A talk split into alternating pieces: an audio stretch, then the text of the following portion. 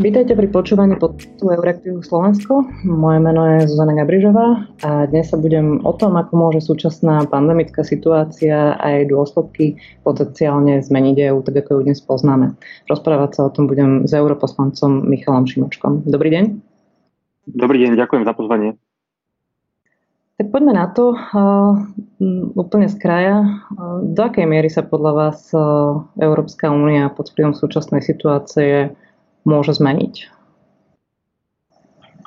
Samozrejme, v tejto chvíli ešte ťažko odhadovať, ale myslím si, že práve v týchto dňoch a týždňoch sa o tom rozhoduje. Samozrejme, na začiatku tej pandémie e, každý štát, každá vláda mysleli predovšetkým na seba a predovšetkým na to, ako, e, ako zachrániť čo najviac e, svojich občanov a prijať krízové opatrenia. A na začiatku tá koordinácia možno nebola veľmi dobrá, to sa teraz postupne mení. A teraz sa aj rozhoduje možno v týchto, v týchto najbližších týždňoch, ako bude Európska únia ako celok na tú krízu reagovať, nie len na tú, na tú pandémiu samotnú, ale aj na tú ekonomickú krízu a aké ponaučenie si z nej vezme. Ja za seba môžem povedať, že dostávam nesmierne veľa podnetov aj od občanov a myslím, že je to v celej Európe, ktoré ukazujú, že, že rastie dopyt a že je ohromný dopyt potom, aby Európska únia bola schopná takejto kríze, v podobnej, podobnej pandémii konať a konať aj v oblastiach, kde, kde dnes nemá právomoci, a to sa týka predovšetkým zdravotníctva, ale aj krízového manažmentu.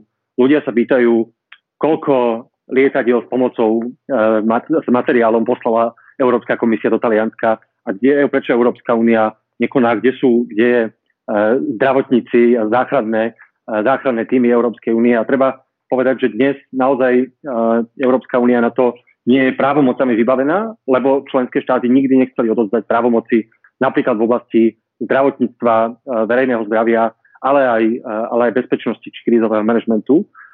A otázka je, či v tejto chvíli, keď tento dopyt je zjavný, budeme schopní všetci ako, e, členské štáty, ale aj európske, európske inštitúcie na tento dopyt odpovedať a povieme si, že áno, musíme uh, vybaviť Európsku úniu uh, aj zdrojmi, aj právomocami a schopnosťou nás v takýchto situáciách ochrániť aj do budúcna, ale aj, aj byť schopný konať teraz uh, efektívnejšie. A to sa týka napríklad, napríklad v oblasti zdravotníctva. Tam si myslím, že jedno z kľúčových ponaučení je, že už nesmieme byť závislí ako náš trh európsky, napríklad na, na kľúčovom zdravotníckom materiále z, z Číny. Musíme mať vlastné vlastnú produkciu aj, eh, aj liekov, aj ochranných rukavíc, aj rúšok, aj všetkého tohto. Musíme mať samostatné strategické rezervy ako Európska únia a aj tie kapacity na prepravu lietadla, eh, dopravné špeciálne a všetky tieto veci. To napríklad eh, je jedno z ponaučení, posilnenie suverenity Európskej únie v tejto oblasti. Ďalšie, a dúfam, že sa tým smerom budeme uberať, je aj napríklad posilnenie spolupráce v oblasti, v oblasti zdravotníctva, napríklad možnosť prerozdeľovania pacientov uh, po, aj po členských štátoch a po nemocniciach. Niektoré majú väčšie kapacity, niektoré menšie v tej ktorej chvíli. To je, uh, to je opäť jedno z ponaučení, ktoré, ktoré si Európska únia by mala vziať. Čiže posilnenie suverenity a schopnosti konať, európskej, uh, konať v kríze. To je jedna možnosť, ale bohužiaľ, a, a to sa presne rozhoduje aj v týchto, v týchto okamihoch, hrozí, že si, že si európske štáty a Európa zoberie aj iné ponaučenia. To je to, že um, treba posilniť naopak národné štáty, treba sa viacej uzavrieť sami do seba, uh, pretože, pretože to, nakoniec to budú aj tak uh, iba, uh, iba národné vlády, ktoré budú, ktoré budú schopné uh, ochrániť svojich občanov. Ja si myslím, že toto je chybný záver, ale bohužiaľ je riziko, že aj v dôsledku tejto krízy po, posilnia nacionalistické, populistické, protekcionistické uh, trendy v členských štátoch a že budeme skôr sledovať nejaký typ uh, uh, uzatvárania sa do seba. A myslím si, že práve teraz, teraz sa o tom vedie debata aj na európskej úrovni, aj v Európskom parlamente a, a, a tie nasledujúce dni, dni a týždni môžu ukázať viac.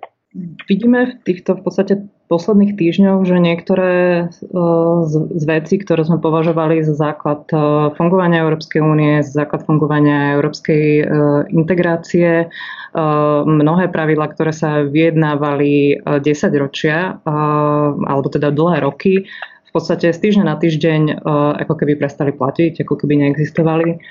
Či už hovoríme o, o fiskálnych pravidlách, či už hovoríme o, o Schengene v konečnom dôsledku. Um, v podstate z týždňa na týždeň je situácia úplne, úplne iná. A samozrejme pod, pod vplyvom krízy, ale, ale aj tak. A teraz otázka je, že či by nás malo uh, toto znepokojovať, že tie pravidlá sú tak, tak veľmi ohybné, keď na to príde, alebo či by sme mali byť vďační za túto flexibilitu únie prispôsobovať sa krízovej situácii. Ja by som to skôr videl ako dobrý znak. Uh, to, že v krízovej situácii sme boli, a teraz myslím Európske inštitúcie, Európsku, Európsku komisiu, eh, ale aj radu, že sme boli schopní sa adaptovať na, na, na aktuálny vývoj, že sme neboli rigidní, že sme netrvali na pravidlách, aj keď bolo zjavné, že v tejto, tejto výnimočnej situácii nás budú skôr brziť. Ja by som to bral ako, ako dobrý signál, že, že európska politika alebo politika vnútri Európskej únie vie, vie prúžne reagovať na situáciu. Špeciálne sa to týka samozrejme aj e, pravidel o štátnej pomoci, e, ale aj, aj spôsobu, akým sa napokon e, uzatvárali hranice vnútri Schengenu. Ono v rámci, v rámci šengenských pravidel samozrejme majú štáty možnosť suspendovať, suspendovať tento režim a, a znovu zaviesť kontroly, čo sa, aj, čo sa aj udialo. Ja si myslím, že aj sa darí do istej miery Európskej komisii v rámci, v rámci tejto vynimočnej situácie vyjednať režim, kde napríklad sú tie tzv. zelené pruhy, ktoré umožňujú relatívne plynulý relatívne plynulú prepravu kľúčového zdravotníckého materiálu, ale aj zásobovanie potravín a všetkého tohto, tie, tie, tie, tie základné funkcie, ktoré chceme, aby jednotný trh splňal v takéto krízovej situácii. Takže áno, tieto pravidlá sa, sa veľmi rýchlo opustili, ale dialo sa to minimálne v posledných dňoch a týždňoch už v koordinovanom, v koordinovanom režime, čo si myslím, že, že ukazuje skôr na silu Eh, Európskej únie, než, než na nejakú jej slabosť. A treba tiež dodať, že napríklad, ehm, čo sa týka fiskálnych pravidiel a čo sa týka tiež eh, toho rozhodnutia, že, že v tejto chvíli upustíme od tej fiskálnej disciplíny, myslím si, že jednak je to vynútené um, pochopiteľne tou, tou situáciou a tou hroziacou recesiou a jednak um, je to aj celkovo koniec, uh, alebo predznamenáva to koniec tej paradigmy, v ktorej v ktorej Európska únia žila a v ktorej ekonomická politika sa robila a to je tej, tej parametry tých škrtov a tej fiskálnej disciplíny, ktorá vlastne prevládla pre, po tej, po, alebo počas tej ekonomickej krízy pred 10 rokmi. A tá dnešná odpoveď aj Európskej centrálnej banky, aj veľkých vlád a konec koncov aj tá, to zrušenie toho pravidla o fiskálnej disciplíne ukazuje, že, že tá paradigma toho, tých škrtov a tej disciplíny um, jednoducho, že sme ju prekonali že súvisí to aj s týmto. Keď sa ešte vrátim k Schengenu, bolo podľa vás nevyhnutné uh, zavádzať uh, kontroly na vnútorných šengenských hraniciach ako na, zvládanie pandemickej situácie? Bolo to nevyhnutné opatrenie? Bolo to logické opatrenie? Myslím, že to bolo logické a, a do veľkej miery legitímne opatrenie. Malo sa diať a mohlo sa diať koordinovanejšie, čo sa týka vnútro, hraníc. Rovnako bolo správne uzavretie tých vonkajších hraníc, na ktorých sa, na ktorých sa dohodla na návrh Európskej komisie Európska rada, to možno mohlo prísť o niečo skôr. Myslím si, že v tejto takto, takto výnimočnej situácii je to, je, je to, je to logické a, a, a legitimné. S tým dovedkom samozrejme, že, že je treba um, ponechať tie, tie zelené pruhy na zásobovanie, na pohyb tovaru, ktorý, ktorý dnes potrebujeme a samozrejme aj prihľadnutím na, na ľudí, ktorí pracujú alebo žijú v prihraničných oblastiach, aby im to neskomplikovalo život viac, než je potrebné. Kľúčové bude presne aj, aj to, čo vyplýva z vašej otázky, je, že, že keď sa raz všetky tieto, tieto základné piliere európskej integrácie ako jednotný trh a voľný pohyb v horizonte alebo v ráde dní vlastne, vlastne rozsypali, tak je veľmi ťažké potom zase zlepiť dohromady. A tu bude mimoriadne dôležitá, dôležitá rola aj Európskej komisie, aj Európskeho parlamentu aby sa nastavil, nastavil nejaká, nejaká cestovná mapa, nejaký, nejaký plán toho, ako postupne sa, uh, postupne sa vrátiť k tomu, k tomu stavu pred vypuknutím pandémie, čo, aj čo sa týka opätovného fungovania Schengenu, aj čo sa týka uh, opätovného fungovania jednotného trhu. A tam je to treba urobiť koordinovanie a, a spoločne a dohodnúť sa, dohodnúť sa na nejakom pláne. Toto bude nesmierne dôležitá výzva Mm. A, a je to kľúčové aj pre akýkoľvek um, e, oživenie ekonomiky, do, keď, keď tá akutná fáza tej pandémie opadne, pretože aj naša ekonomika, všetci sme závislí na, na jednotnom trhu, aj na voľnom pohybe, aj na tomto všetkom. Takže tam bude veľmi dôležité, ako sa podarí, uh, keď to budú teda podmienky umožňovať, vrátiť sa nejak to, k tomu stavu, v ktorom, uh, v ktorom sme boli predtým. S tým súvisí možno ďalšia otázka, ako dnes e, v súčasnej situácii funguje e, v Európe e, rozhodovanie alebo možno nejaký leadership. Vieme, že inštitúcie fungujú prostredníctvom rôznych telekonferencií, ministerské rady, Európska rada rokuje cez telekonferencii a to má samozrejme svoje, svoje limity a svoje, svoje úskalia.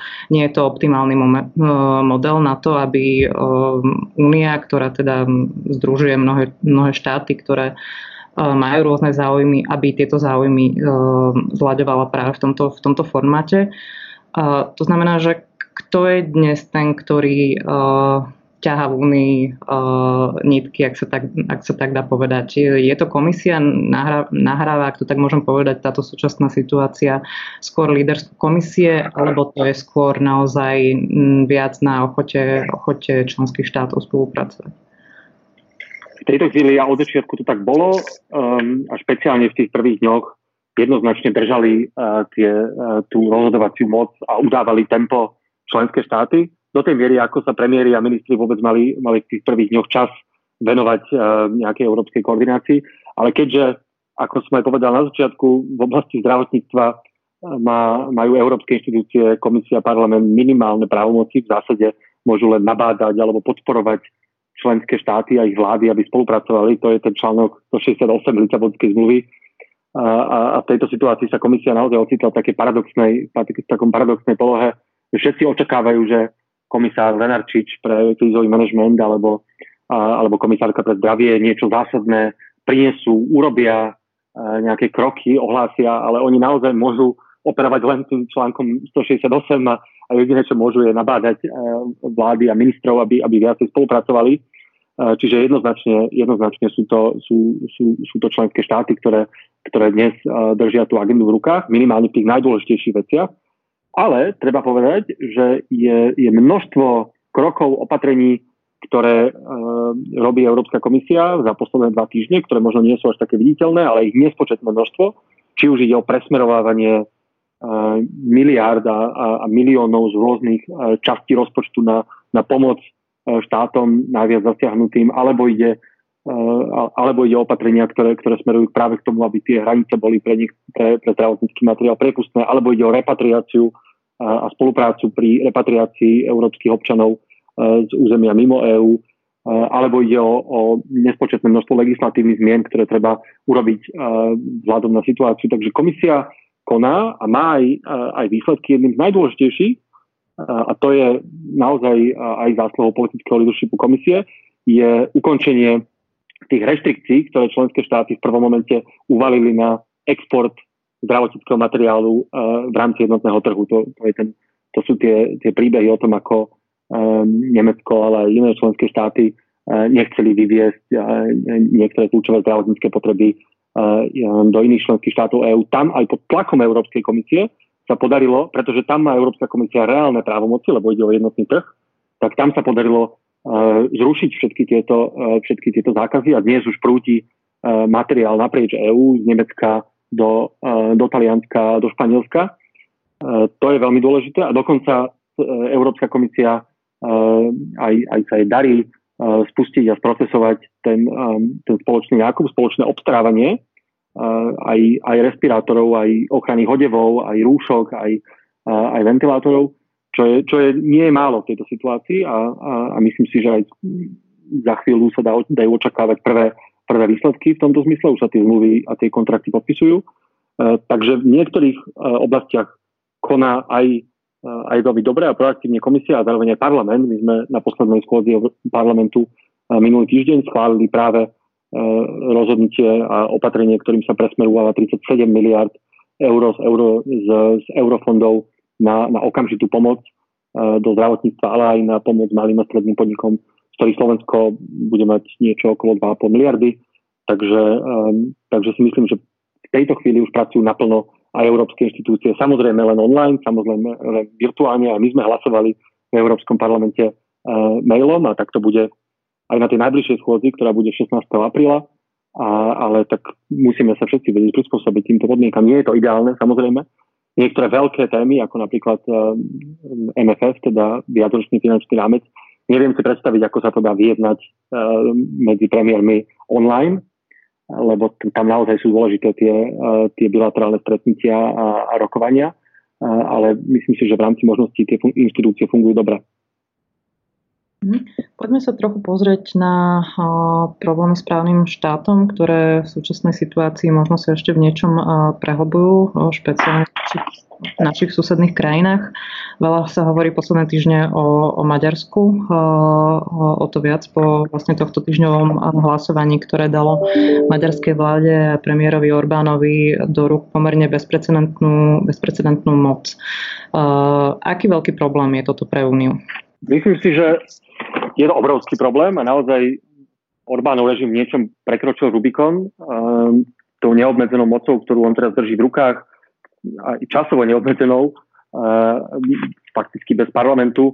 Prichádzajú aj nové návrhy. Um, uh, dnes pred pár hodinami doslova uh, vyšlo najavo, že maďarská vláda plánuje obmedziť právomoci um, starostom a primátorom a, a podriadiť ich nejakému vládnemu výboru. Netreba zabúdať, že um, po nedávnych uh, komunálnych voľbách v Maďarsku je veľa primátorov a starostov, vrátane primátora Budapešti v rukách opozície. Um, a to iba opäť ukazuje, že uh, moment celonárodného ohrozenia, krízy, pandémie je dokonalou zámienkou pre politikov, ktorí chcú uzurpovať moc, centralizovať ju pre potenciálnych diktátorov, aby to, uh, aby to urobili. A zdá sa, že, zdá sa, že Viktor Orbán um, do toho ide naplno a presne toto si uvedomuje a presne to chce využiť.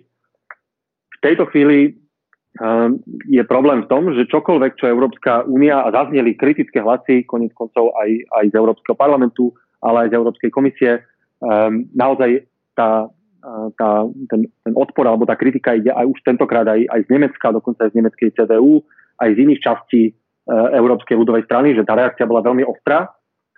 To je pravda. Druhá vec je, že takto výnimočnej situácii, v situácii, keď máme 10 tisíce ľudí, e, Európanov, ktorí, ktorí e, umierajú na koronu, máme perspektívu možno 10 percentného hospodárskeho prepadu, naozaj e, nie je ani politická energia na to, na nejaké radikálne kroky voči Maďarsku. To si treba priznať. Máme tie isté nástroje, ktoré sme mali aj pred krízou. Máme článok 7 procedúru, ktorá sa voči Maďarsku vedie. Máme možnosť um, podmieniť čerpanie eurofondov, um, teda dodržiavaním princípov právneho štátu. Máme žaloby na Európsky súdny dvor. To všetko uh, máme k dispozícii. Ja si myslím, že uh, Európska komisia v tomto prípade bude musieť konať a dúfam, že aj, aj Európska rada, ale uh, asi až v situácii, keď tá akutná hrozba pandémie v Európe pominie, alebo respektíve sa oslabí.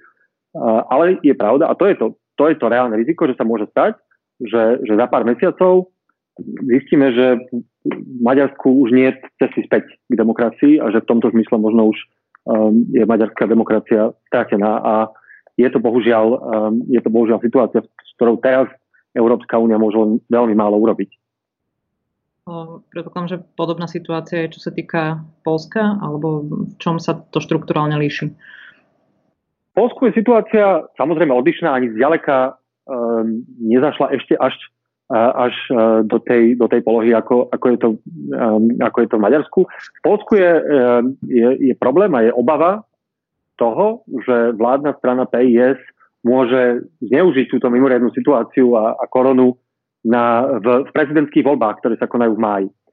A, a v Polsku sa donedávna ešte viedla veľmi, veľmi ostrá prezidentská kampaň medzi, medzi Andrejom Dudom, ktorý je súčasným prezidentom a politikom PIS a, um, a hlavnou kandidátkou uh, opozície. A bolo to zhruba vyrovnané. Teraz samozrejme Andrej Duda uh, získava ohromný náskok, pretože ako prezident v momente krízy je, je neustále v médiách, speciálne vo vládnych médiách alebo verejnoprávnych, ktoré sú mimoriadne naklonené vládnej strane.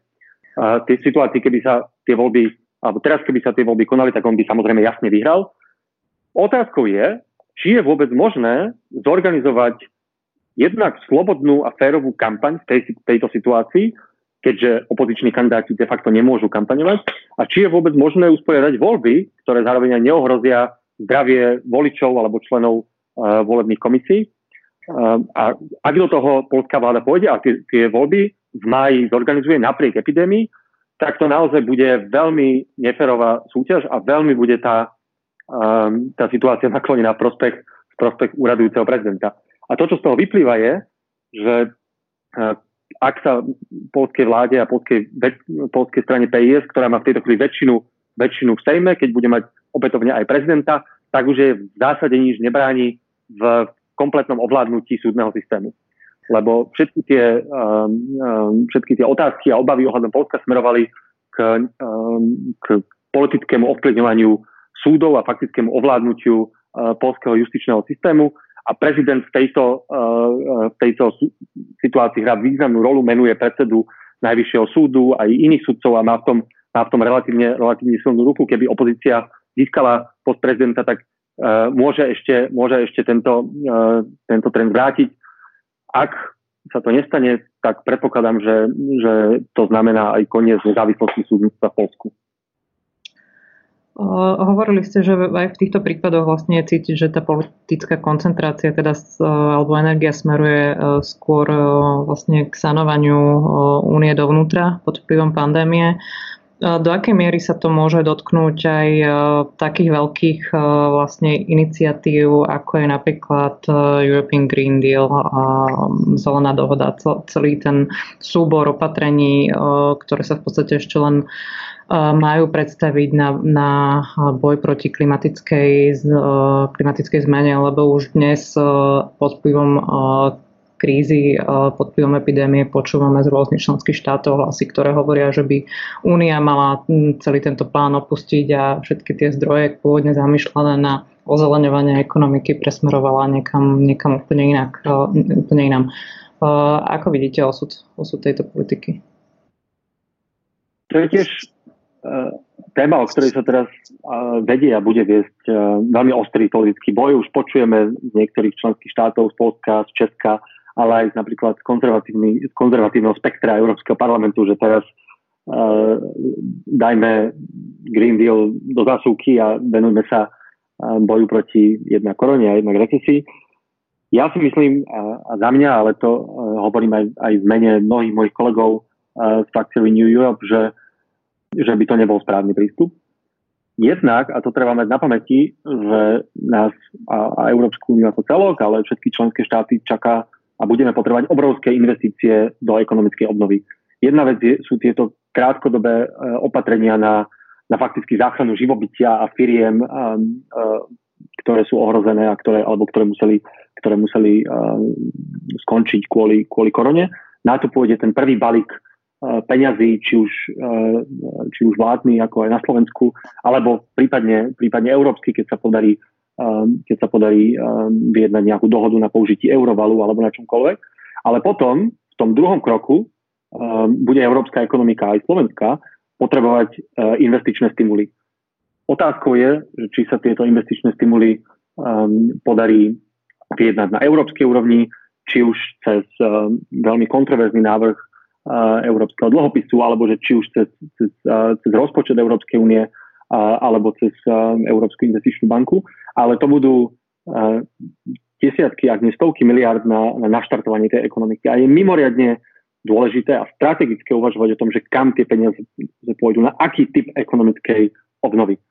A ja v tomto prípade súhlasím s tými, ktorí hovoria, že máme povinnosť zabezpečiť, aby tie, aby tie peniaze na ekonomickú rekonstrukciu išli na taký typ obnovy, ktorý bude zároveň, um, ktorý zároveň nám bude pomáhať aj zachrániť planetu. To znamená, zelené inovácie, investície, čokoľvek od, um, od uh, zmeny výrobných procesov v podnikoch až po, až po zateplovanie. To všetko môže ísť v ruku v ruke, aj, ten, aj, tie investície, aj zelené investície a, a, a ekonomická obnova. Samozrejme, že v tejto chvíli treba predovšetkým myslieť na to, ako zastabilizovať tú ekonomiku a, a, a pomôcť ľuďom, aby, um, pri, neprišli o zamestnanie, alebo ak prišli, aby mali príjem, aby sa firmy udržali nad vodou, ale v tej druhej fáze ja si myslím, že, uh, že ciele Green Dealu a ciele ekonomické obnovy sú, sú, sa navzájom podporujú a budem to presadzovať aj na, aj na pôde Európskeho parlamentu a veľmi dúfam, že aj, aj slovenská vláda bude týmto spôsobom o tom uvažovať. Samozrejme súvisí aj s otázkou európskeho rozpočtu ako takého, ktorý v podstate sa ako keby začína vyjednávať na novo. Dohodu o ňom na najbližšie obdobie nemáme a do toho nám prišla táto súčasná situácia, ktorá vytvorila mno, mnohé v podstate finančné ako keby požiadavky a potreby na sanovanie, ale zároveň pod vplyvom padajúcej ekonomiky tie príspevky do európskeho rozpočtu sa dajú očakávať, že sa budú, že sa budú znižovať ako, ako z tohto nejakým spôsobom von, kde zobrať tie peniaze. V tejto chvíli ešte uh, naozaj nikto nevie, akým spôsobom, je každému jasné, že, že ten európsky rozpočet alebo ten návrh musí byť iný, než ten návrh, čo predstavila Európska komisia ešte minulý rok, na ktorom konec koncov sa členské štáty vo februári na samite aj tak nedohodli. Európska komisia teraz musí prísť s novým krízovým návrhom a je jasné, že veľká veľká časť peňazí sa bude sústredovať práve na, na riešenie dôsledky, dôsledkov korony. Um, v tejto chvíli je, ten, ten návrh ešte neexistuje. Um, uvaž, uvažuje sa o rôznych variantoch, ako pomôcť tým najviac postihnutým štátom. Napríklad sa uvažuje, že, že možno Taliansko alebo Španielsko by, uh, by nemuseli svoje príspevky hradiť v prvej fáze. Uvažuje sa aj o tom, že európsky rozpočet by sa dal, by sa dal použiť ako záruka pre um, pre potenciálne spoločné dlhopisy. Um, to, to všetko v tejto chvíli je príliš skoro, ale je aj možnosť, že sa teraz jednoducho nedá vyjednať podoba nového viacročného finančného rámca toho rozpočtu a že jednoducho sa to bude musieť odložiť, budeme musieť vymyslieť a, a, schváliť nejaký krízový rozpočet iba na tento rok, respektíve na, na, na rok 2021.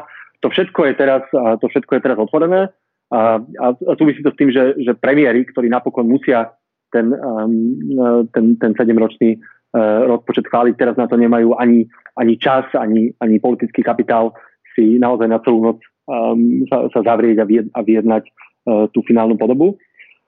Dnes a z hodou okolností prišla, prišla Európska komisia s jedným relatívne ambiciozným a podľa mňa správnym návrhom, kde by sa použili aj peniaze, aj peniaze z európskeho rozpočtu, ktorý spočíva v uh, akomsi programe Kurzarbeit pre celú Európu, respektíve 80 až 100 miliard pre členské štáty, ktoré um, budú uh, hradiť firmám, alebo respektíve podobne ako, je to, podobne ako je to v Nemecku, platiť firmám za to, že uh, budú ponechávať svojich zamestnancov v nejakom skráciom režime a štáty im budú uh, preplácať tie náklady. Teraz prichádza návrh, že by, že by súčasťou e, európskeho rozpočtu mohla byť takýto, mohla byť takýto program pre, pre celú Európu, pre európsku ekonomiku. To je jeden zo zaujímavých, zaujímavých smerov, akým sa môžeme uberať. Ale naozaj to, ako ten, ako ten rozpočet finálne bude vyzerať, si myslím, že v najbližších dňoch, týždňoch ešte nebudeme poznať. Tieto dni a týždne budú teda vlastne dejstvom pomerne náročných uh, politických debát, ktorá každá jedna z nich by bola veľmi e, náročná a politicky kontroverzná v mnohých členských uh, štátoch a Slovensko asi nie je výnimkou. Ako sa podľa teba nová slovenská vláda vysporiada s um, takýmito potenciálne veľmi náročnými um, a kontroverznými európskymi témami? Tak ja veľmi držím palce a Konec koncov nový minister eh, zahraničných vecí má dlhoročné skúsenosti z pôsobenia aj, aj v Bruseli, aj v Berlíne a, a predpokladám, že, že, tú, že tú problematiku naozaj dôverne pozná, možno, možno viac, ako, viac, eh, viac ako mnoho iných. Takže tam nemám obavy. Faktom je, že doteraz um, som ani veľmi nezachytil reakcie zo strany, zo strany napríklad vlády, k tej jednej z tých najhorúcejších debát, ktorá sa vedie a to je, či, po, či na tú ekonomickú záchranu, na ten záchranný balíček použiť euroval, alebo že či sa skôr pridáme k tým štátom, ktoré požadujú vydávanie európskych dlhopisov. To je iba jeden uh, z tých konfliktov, ktoré dnes uh, prebiehajú na európskej úrovni. Tam som zatiaľ nepočul, ako sa k tomu, um, ako sa k tomu Slovensko, Slovensko stavia. Um, a, a súvisí to aj s tým, že samozrejme teraz sa veľká pozornosť a takmer všetká pozornosť sústredí na domáci boj s koronou. My máme v niečom samozrejme, samozrejme výhodu, sme členmi eurozóny, to nám dáva obrovskú aj mieru istoty uh, finančnej, že si budeme môcť vždy požičať aj vďaka teda um, Európskej centrálnej banke a jej politike. Zároveň sme v tom najúžšom integračnom kruhu, takže sme súčasťou všetkých tých rozhovorov aj v rámci eurozóny. Čiže Slovensko má veľmi dobrú pozíciu, aby, uh, aby vedelo byť konštruktívnym uh, a aktívnym hráčom. Um, zatiaľ je asi príliš skoro, počkajme si aj na programové vyhlásenie vlády uh, a na prvé nejaké zásadné vyjadrenia, či už premiéra alebo ministra zahraničných vecí k týmto otázkam. To so, ja, ja verím a budem im držať palce.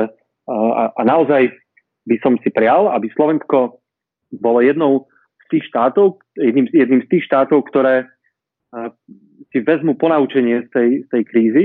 A, a to ponaučenie bude také, že jednoducho potrebujeme, potrebujeme odpovedať na to volanie aj našich občanov, aby Európska únia bola silnejšia z oči voči takýmto, či už pandémiám alebo iným krízam, aby, aby mala väčšiu schopnosť reagovať pružne, aby mala krízový manažment, ktorý bude reálne fungovať, aby mala napríklad strategické rezervy v prípade, uh, v prípade takýchto kríz, aby mala schopnosť um, napríklad aj uh, uh, viacej uh, spoločne robiť v oblasti zdravotníctva, aby sme sa posunuli k nejakému reálnemu spoločnému ekonomickému uh, záchrannému plánu, ktorý si bude vyžadovať samozrejme užšiu integráciu a nejaké väčšie zdieľanie rizík.